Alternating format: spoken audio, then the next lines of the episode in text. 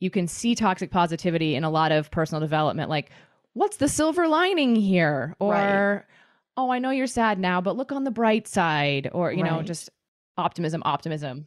In the Trauma Hiders Club, toxic positivity would be, oh yeah, that thing happened to you. Look how resilient you are. Yes. Fucking A. What doesn't kill you makes you stronger. Right. I hate that. I hate that so much. Fuck.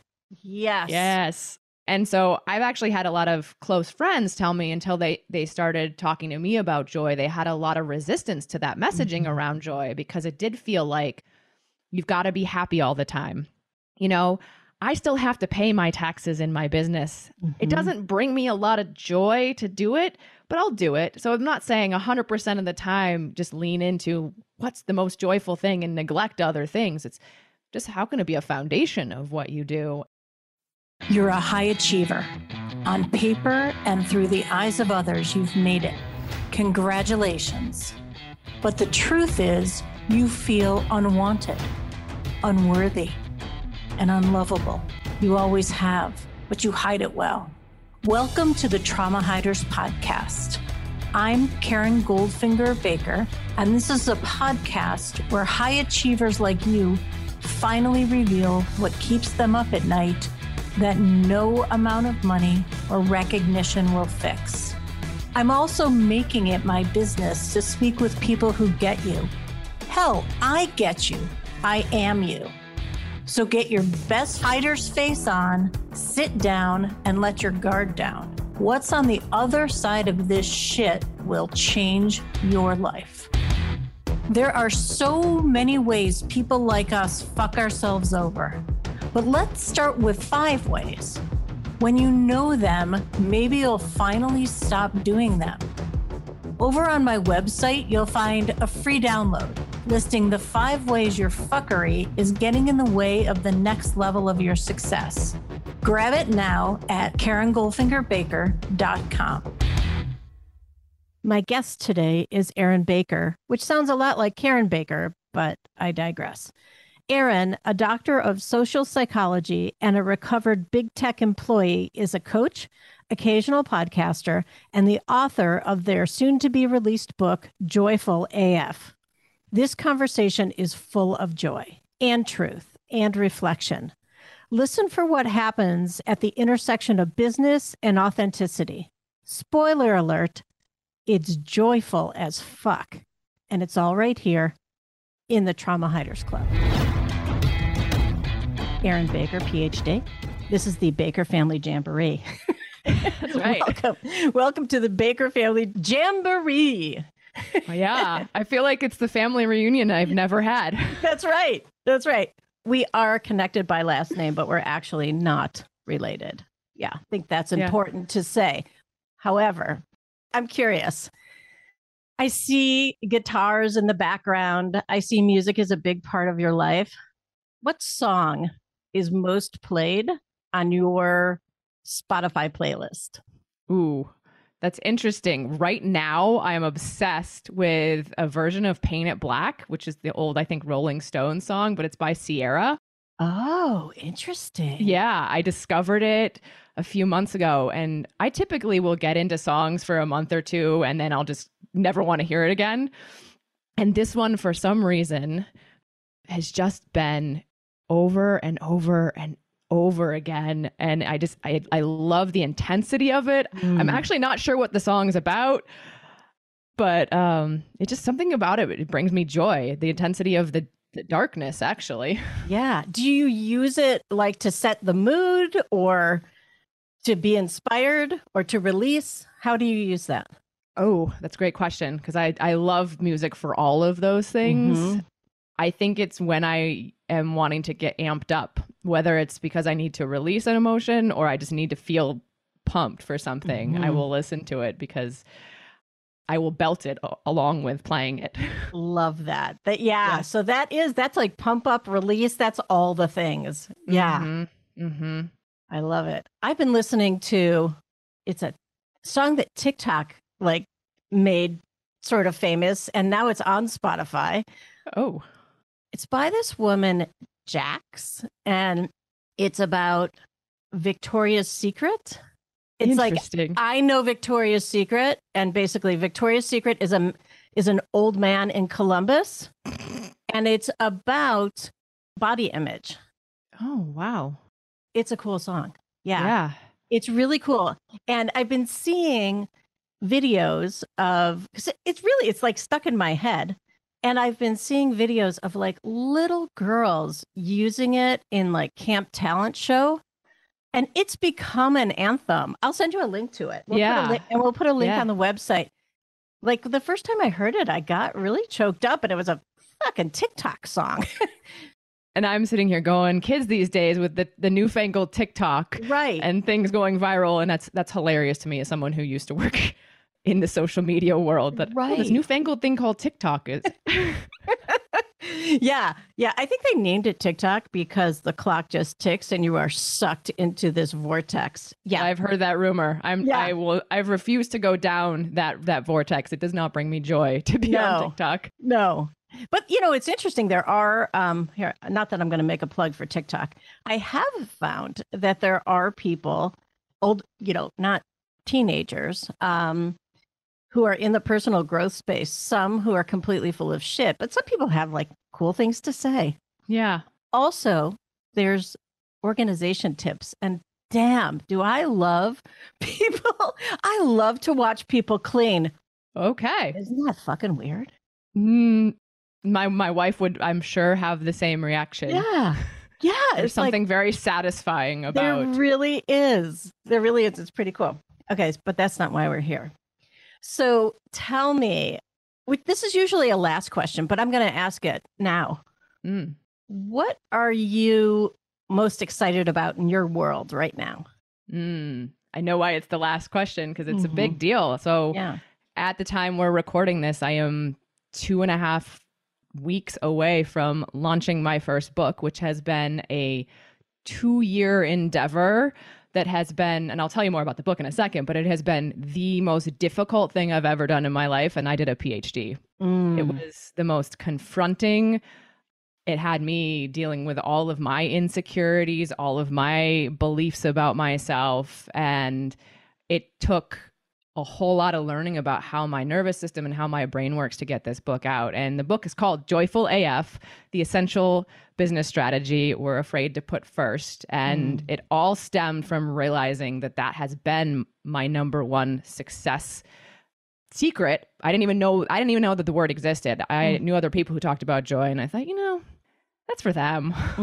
That's not for me. And then when I started really getting into the book, I kept noticing, oh, everything I've ever done for success, at least in my business, was for joy, or was putting joy first. And then I started realizing, and everything I keep doing writing this book is losing the joy. So the whole book is about becoming deeply embedded in my message so I could actually get this book out.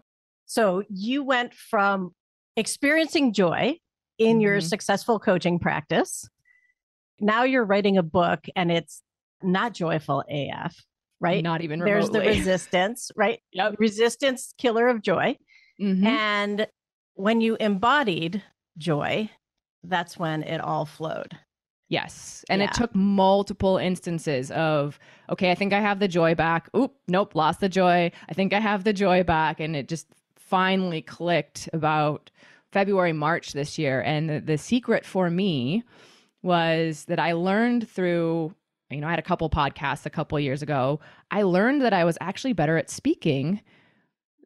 at speaking. A whole lot of barriers would go away when I would speak. And as soon as I'd open up Microsoft Word, my academic self would come out, and I was not happy with how I was writing. And so at one point we made the decision, we being my book coach and I, that I was just going to record everything audio in Otter AI. And so the entire first draft of the book was almost 60,000 words. The book's longer than that now, but almost 60,000 words was recorded into my phone. And that's how I found the joy, is I felt like I was speaking to my listener. And I was remembering my time. I put my podcast on pause to write the book, but I was remembering how much I love the connection of speaking to people.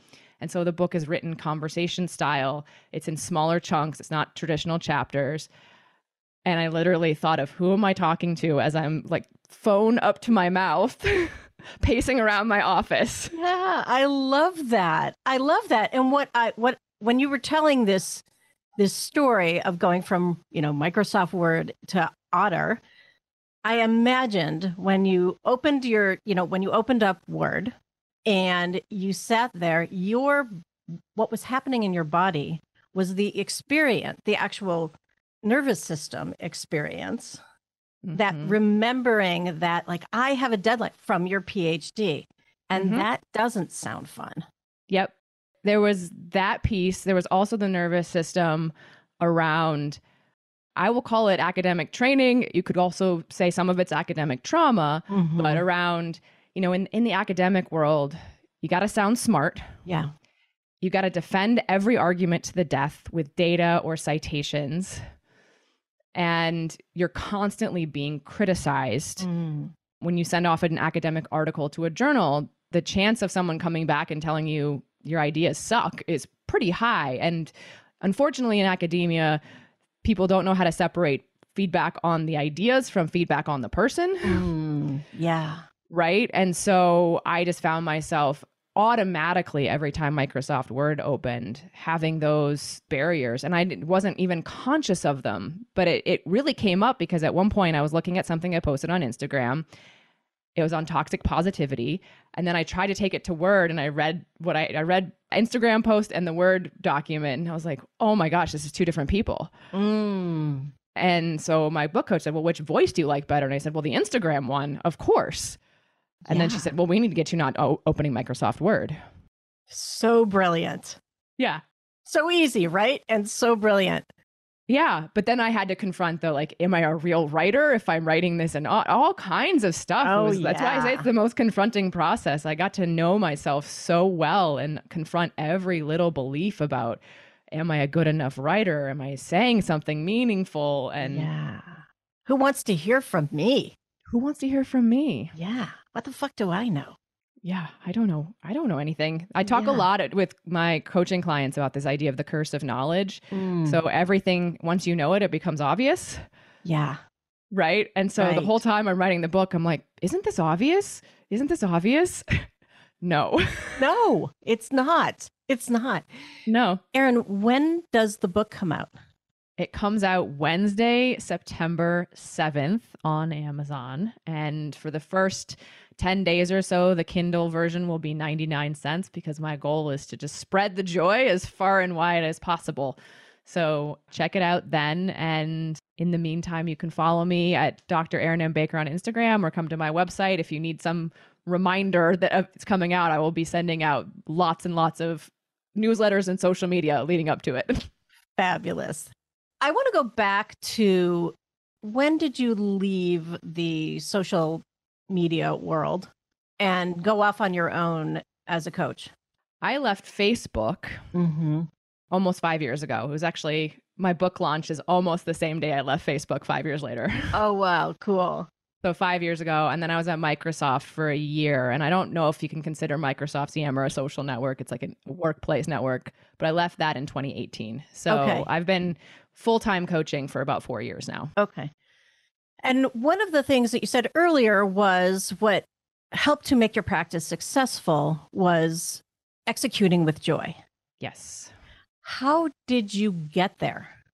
I don't imagine the Facebook and Microsoft experience were the places that inspired you to be the joyful human you are. Yeah. Other than, you know, sort of rebound. How did that come in? I love this question because, yeah, my experience at Facebook was the antithesis mm-hmm. of that. And part of that was knowing when I left to start my business that I couldn't do the Aaron that was showing up at Facebook. I couldn't do the Aaron that was showing up at Microsoft. Well, actually, Microsoft was a little bit better. I kind of knew by the time I left Facebook that I had this entrepreneurial bone in my body. I just didn't know I was going to go into coaching. So I'll tell you, when I was at Facebook... And I know you've worked with people in this world, so it's you get it. Everything is moving at 1 million miles an hour. Everything is always on fire. everybody in that place is trying to prove their enoughness on a daily basis. And doing it through a 6-month cycle. I know Facebook has changed recently to a year-long performance review cycle, but it was at 6 months. And so I have this metaphor that I've come up with, which it was kind of like every 6 months I was swimming up from the bottom of the ocean because the pressure was just so much, right? To perform. And I had some early times where I wasn't performing according to my boss. Longer story back there, but so the pressure was just mounting. So I felt like every 6 months I was swimming up, trying to get to the surface as fast as possible, relieve the pressure, right? Catch air. And then I'd get to that performance review. I'd get my exceeds expectations and, you know, you're doing great, Aaron, or I'd get the promotion. And then I'd sort of take a deep breath on the water surface. And then the next day, performance cycles began right back at the bottom of the ocean. And I decided when I left corporate, there was no way to continue living. So I sought out mentors and coaches who could help me find a different way. And that was, I invested in my first year in coaching in a one-on-one coach and 2 different coaching communities. And I just kept looking at everybody going, how are they doing this? And who seems to be doing this in a way that feels good and sustainable. And I kept finding out, they're finding ways to have fun and have joy. How about that? And I didn't have the word joy in my vocabulary, but it turned out when I started doing a backwards exercise, looking at, when have I been the most successful in my business? And it's, when I've been leaning into my joy. And then I said, well, what does that mean? What is joy? And so I looked at what does it feel like to be joyful? And I was like, it feels connected to, you know, myself, who I am, what I care about, what makes me feel alive, right? And then I thought it's when I'm in a space of curiosity. So I have an experimental mindset from grad school, and I just immediately in my business became an experimenter. And I realized, when I'm in experimental mode, I'm curious. And I'm not making meaning of the data, right? So I try to enroll a client and they say no. Okay, great. That's a data point, not a meaning, right? Right. And then I looked at, I feel really joyful when I'm taking courageous risks, but not the ones that are like shutting my nervous system down, but the ones that are just right at the edge, right? And then I felt, and I'm really joyful when I feel creative. And so I just started looking at, joy is this rich thing that's all about coming back to me. Nice. My aliveness, my playfulness, my creativity. Yeah. Once I started realizing that, then I became, how do I be intentional about this? Because for the first couple of years, I wasn't intentional. It just happened to be, that's what was creating my success. And I had no idea. Yeah. Interesting. So tell me, how do we know if we're joyful? If we haven't been intentional, how do we know? Yeah. So this is a great question because I talked to so many people about joy to just try to get to, what is this thing? And I, being a scientist, looked at the academic literature, no consensus there. One thing I will say is that I don't think there's a universal definition of what it means to be joyful. I believe it is a full body experience only you can describe for yourself. And you may not even be able to put it into words. So the only thing I'll say is you'll know if you're joyful if you feel it in your body. How do you feel it in your body? That's a great question. First of all, I just feel my body a lot, which I was working at Facebook, not connected to at all. That's been a big part of, big part of my journey. It's a fullness and it's a warmth for me. Nice. And for me, joy is not necessarily always happy. Yeah. Joy could be I'm sitting with a client and we've just hit something very deep and painful for them. And I'm feeling joy because I am present and witnessing this very wonderful human having a wonderfully human experience. Nice. Right? Nice. Yeah. So it's usually that feeling of just like, I feel my body and I feel really grounded in it and warm and fuzzy. Where do you feel the warmth? Usually close to my heart. Yeah. Cool. I'm sitting here imagining, right? Yeah. For me. And for me, it's like thighs down to my calves and shins, and my toes get a little bit buzzy. Yeah. kind of like, you know, like about to go numb, but it's not that. Yeah. So that's it's a little bit of flip flop in my gut. Yeah. But it's waist down, which is interesting. That is very interesting. Yeah. And that's why I think it's so fascinating, right? Is it can show up so differently for different people. Yeah. And I think the most fun thing is discovering what is joy to you. Right. Right.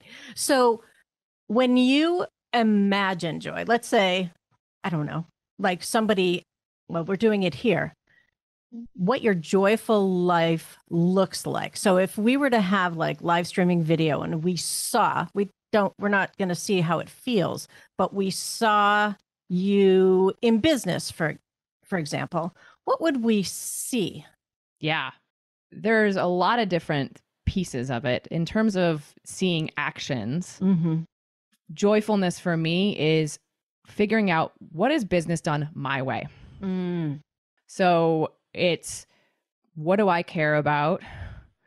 What feels fun for me to explore? So, you know, there's a million ways to build a business. So, you know, hopefully if you see me say on Instagram, it's because that's what's bringing me joy and not because of what I should do. Right. It's also looking around at, there's a lot of ways we lose our joy by sort of looking around at other people and trying to be other people. Mm-hmm. So you might see me looking at other people, but being able to come back home and say, what do I like about that other person's program or what they're doing? What's my way of doing it? So this distinction I make is what's my way versus what is the right way. Mm-hmm. So you'd see a lot of that. You'd see a lot of me getting connected on how much do I want to be working? Rest is a big part of joy, you know, finding the right schedule, you know, for me, taking phone calls from friends in the middle of the day is joy. And on an emotional level, you'd see me willing to experience the fullness of my humanity. So I think a big misconception is that joy is this, you've got to be happy, you know, sunshiny rainbows all day long. And to me, that borders on toxic positivity. Right. Define toxic positivity. So toxic positivity, at least to me, is being positive at all costs, right? You can see toxic positivity in a lot of personal development, like, what's the silver lining here? Or, oh, I know you're sad now, but look on the bright side. Or, you know, just optimism, optimism. In the Trauma Hiders Club, toxic positivity would be, oh yeah, that thing happened to you. Look how resilient you are. Yes. Fucking A. What doesn't kill you makes you stronger. Right. I hate that. I hate that so much. Yes. Yes. And so I've actually had a lot of close friends tell me until they started talking to me about joy, they had a lot of resistance to that messaging around joy because it did feel like you've got to be happy all the time. You know, I still have to pay my taxes in my business. It doesn't bring me a lot of joy to do it, but I'll do it. So I'm not saying 100% of the time, just lean into what's the most joyful thing and neglect other things. It's just how can it be a foundation of what you do? And joy to me is, yeah, I write joyful, like F-U-L-L, because I believe in the fullness of our humanity. And so joy to me is the ability to be with grief, with sadness. There's joy in that. The ability to, you know, I talk about this in the book a little bit, you know, you can be an experimenter and say data point, but like, don't do that at the expense of feeling your feelings. Oh, I can be disappointed that this client didn't enroll. Data point doesn't mean anything about me, but I'm disappointed. Yes. And I can be with the, oh, we're in an economic recession. Let me be with the anxiety. Right. Or be with the anxiety around the COVID scare, right? Yeah, really, really nice. When you introduce joy, if you're out there, I'm writing a book, Joyful AF. What's the response you get from people who aren't necessarily, like, let's imagine you went to a reunion. Yeah. Yeah. Have you had this experience where you're like, I'm writing this book, it's Joyful AF. How do people receive that? Yeah. I'm going to set up another parameter here. Okay. How do people receive that who aren't in your world? So for the most part, people are very curious. And that's because I think there's two pieces here. One is that we're not taught about joy in our professional lives. there's almost this compartmentalization we do where it's okay to be joyful in our personal lives, but why in the hell would we put that into our professional lives, right? So I get a little bit of, we're talking about bringing joy into a profession. Doesn't matter that it's business. That's, they're curious about that. And then I think a lot of business folks, even if they're not, you know, specific business owners I work with, they're like, but, you know, key performance indicators and strategy and, you know, you're telling people to go willy-nilly. And so there's a lot of resistance to this coming out of the logic, hard data strategy world. And what I try to tell people is I absolutely think you can have those. Mm-hmm. But, you know, if you have the best strategy in the world, but you don't feel joy in your work, you're not going to survive. So it's about joy being at the foundation. Do whatever you need to with the rest. Yeah. But there's a lot of resistance and a lot of people go, but if I follow my joy, won't I fail? Hmm. I imagine. I have a really good friend who I said, try on this phrase. She loves this phrase, chase excellence and success will chase you. I said, try this on, chase joy and success will chase you. And she kind of went, oh yeah. And then immediately I saw her body reacted and I said, okay, what's going on? And she said, well, I just imagined me on the couch, eating McDonald's, watching Netflix. And I thought, well, that's interesting. Yeah. That you probably need some rest right now if that's what you imagined. But then we started going through her associations. One of the things she said is joy makes me a lazy motherfucker. Mm. And I went, wow. And these are our cultural associations with joy, right? Joy has no place in our professional life. Joy will take you away from success, from your goals, right? You need to be miserable to be successful. Right. You have to struggle. You have to struggle. Yeah. If you're not struggling, it is just, it's not worth it. Right. It's got to be hard. Right. Yeah. And just the fact that joy has sort of been labeled, right, as this almost not okay emotion to feel is just fascinating. And I think that's a lot of just the ways our cultural systems, I mean, capitalism, hustle and grind culture. Like I could go on about our cultural systems because I think they are very much geared towards us not feeling our joy. Joy is threatening. Yeah, I love that. So often when I'm working with a corporate group, they think that they're coming in for like leadership, you know, to up-level their leadership. Mm-hmm. And we are, but not in the way they ever have. All I'm doing is talking about love. I may not say the word love all that often, but I absolutely put it in there, right? That this is love. This is about connection and support and joy and self and the other and communication and all of it. Yeah. So it's, and especially with like a group like Facebook, they're like, love? Yeah, that's not what we're here for. We love one another, like we love our teammates, but we can be leaders with love? What? That's fascinating because when I first joined Facebook, one of our mottos was ship love. So like any product service that went out was, you know, shipping to the world, ship love. And so that it's interesting that they've kind of lost that. Yeah. I don't know that they have. They just needed to be reminded. Fair enough. Fair enough. Yeah. Yes. And it's hard, I would say, in that environment where everything is, as much as, and Facebook's an example of multiple companies, as much as they want to have people just following their own growth and doing what they're the best at, that underlying, how am I going to be reviewed? Yeah. And that sort of always looking towards what is the thing that's going to get me the best, the review, the promotion, all that, really takes people out of that self-connection and out of that place of love. And so it just makes sense that, of course, like if you start gathering evidence that, you know, misery makes me successful, right? Right. I had that evidence at Facebook. The more I worked myself to the bone, the higher I went. That's right. So if that's the evidence, I have no evidence that joy works. Why the heck would I change tacks? Yeah. Yeah, so cool. Have you worked with a a corporate group and talked about joy?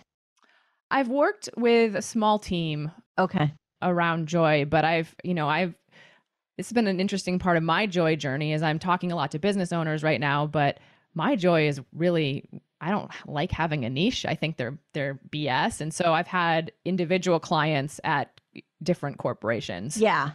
So it's more of a, do I like this human in front of me? Do I feel like I can help this human in front of me? Are they ready to work with me? Great. And so I've kind of had people from all over, but not a lot of teams, just one team that I worked with briefly.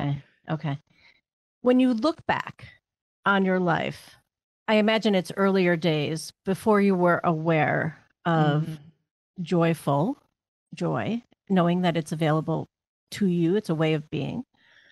What was in the way of you seeing that joy was something for you to choose, embody, and be? That question hits deep for me because I can say I can look back on multiple areas of my life, but it really came to a head for me learning what was in the way my first year in business. So I was working with this wonderful coach and she said, go live on Facebook for 100 days or 90 days. I think it was 90 days, all in service of what's your message, get yourself out there. And I went through a complete nervous system meltdown. Those lives are still there. I did them and I kind of got through it, but I didn't realize that I was literally bumping up against trauma and stuff that my head thought was no big deal, right? So there were the thoughts like, well, gosh, I'm about to put myself out there. What are my former Facebook colleagues going to think of me being a kooky coach now? What are my PhD advisors going to think of me? You know, I'm going to be taking up space in feed, which at that time, you know, an everyday live was, that was a lot of to be doing. So like my head was going like, oh yeah, I can see that I have these fears. And I was telling myself, Aaron, you have to eat fear for breakfast. You just gotta keep moving through. And meanwhile, my nervous system, I was panicking every day, curled up on the floor, crying, you know, before or after the lives, not telling my coach that this was going on because I was so afraid that she'd find out that she had taken on somebody who was a wimp and not cut out for this. And I found out later that I was overriding my nervous system. And there's a difference between being uncomfortable and kind of moving through discomfort and your nervous system being unsafe. And so that story is really poignant for me because if I look back through all of my life, it's when I was continuing to put my nervous system in unsafe spaces and telling myself, this is what makes me enough. This is what makes me a good person. You're wrong for being so scared or you're wrong for wanting to do things your way. It was those times when I lost the most joy because I was just keeping the trauma in my nervous system going. Trauma that I couldn't have articulated as real trauma because my head was like, but Aaron, like, okay, you just like turn your video on, right? Right. This is what you're supposed to do. This is how you build a business. This is how you move forward. Also, somebody who is successful told me to do this. Clearly, this is the path. Clearly, this is the path. And if I can't do it, there's something wrong with me. Right. I'm not cut out for this. And all the messages that we get reinforce that. Yes. Yeah. This whole business building thing is like, if you're not grinding, if you're not like you can sleep when you're dead. Shit like that. Right? Yeah. And like, you know, you have to be out there and be visible. You have to be a thought leader. And, you know, being surrounded by people who are like our mutual friend, Varian Brandon, had done like 400 or so lives in a row and became very successful. And was like, oh, but no one had told me that I needed to deal with my fear of taking up space, my fear of being seen, all stuff that was, you know, little T trauma from both childhood and also being someone socialized female in the world. Also someone who's non-binary and has to put themselves out there all the time, like all these little traumas. And I'm going, they're not relevant to business. Yes, they are. Yes, they are. Right. Right. Because here we are in business and here we are with family and here we, and no matter where you go, there you are. All your shit is coming with you. Yep. Yeah. When you said these 90 days of lives, I got really sad. And I was like, oh, that is just soul crushing. Yeah. It hurt my heart. Yeah. Yeah. And it was a deeper thing. And the thing I had to learn, I kept trying to get over my fears of visibility. So I joined a couple of Varian's programs at one point. I joined another program trying to Band-Aid with, right. Oh, Varian's going to give me prompts. Okay, great. Those will help me get going on social media. Or, oh, here's someone who teaches good strategy. And what I didn't realize is that I had to do some deep work. And it's only been in the last few months where I actually feel good showing up on social media. Nice. Because I needed to find the joy through finding my way through the trauma. Yeah. Be able to recognize what's happening inside. Yes. And know that it's there for good reason. Yes. Right? I always say that fear and love have the same energy. Mm. I think they're dance partners. Mm-hmm. When I think of fear, especially when I was creating my business, the fear that kind of held me back. I then imagined one of my parents putting on my seatbelt when I couldn't do it myself. They did that out of love, right? They don't want me to go through the windshield. Mm-hmm. And they feared that I would go through the windshield. Mm-hmm. And so that image of the seatbelt really stuck in my mind. So when fear bubbles up, I'm like, all right, fear. What are you telling me now? Right? There's a big flame of love that's coming right with it, right? It's either be cautious or what are you actually doing here? Or I'm here to protect you. And yet you have choice, right? Mm-hmm. That's the love part. So mm-hmm. Yeah. Yeah. I think that's a beautiful way of thinking about it. I often think that the path to joy is going first through yourself and getting to understand. I like to talk in parts language, like get to know the parts of yourself and where are they showing up to protect you lovingly? Where can you get curious and compassionate towards them? And joy is not necessarily, you have to go see a sunset or go see rainbows. Joy can be I've just unblocked myself from a protection that I didn't know was there. Mm-hmm. Yeah. I really became in touch with my joy when I was going through EMDR. Mm. We've talked about EMDR before on this show. I'll say what it is again. It's eye movement desensitization response, I think is the R. I think that is true, I think so. I didn't do eye movement. I had these little vibrating paddles in both hands. Mm.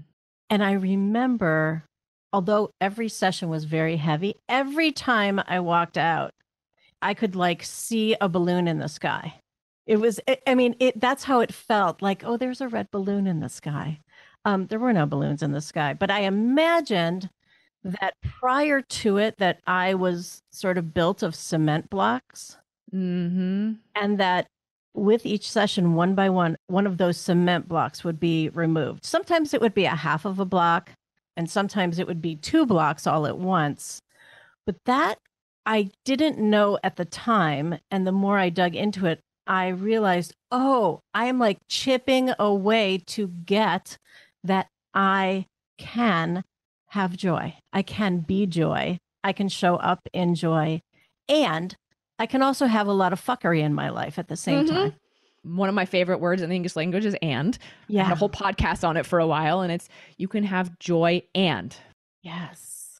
Fill in the blank. That's right. That's right. So cool. Yeah. Tell me, what's been most helpful for you today being in the Trauma Hiders Club? Honestly, so my 2 biggest passions are joy and trauma-informed coaching. Mm-hmm. And some people tell me, like, I don't get how those 2 are related. And I said, they're completely related. Absolutely. I don't have 2 separate messages here. It's just I need to weave them together at times. And so it's been such a wonderful joy to be able to be in conversation about these 2 things that are just the same thing to me. Yeah. And be able to articulate that and to be just also around somebody else who's normalizing this conversation around trauma, it just becomes so present in my life in the last few years. And the more awareness I have in personal development on how much it's been ignored, mm-hmm. the more I just want to shout from the rooftop. So I'm just really grateful to be here and present with you as you're having these conversations. Nice. Yeah. It's been great having you here, Aaron. And I'm filled with joy. Yeah, me too. You've been listening to the Trauma Hiders Club podcast. For more episodes, head over to my website where you'll find links to resources mentioned and all the ways you can listen on your favorite podcast platform. And if you're ready to fight, discover the rules of Trauma Club. Head over to KarenGoldfingerBaker.com.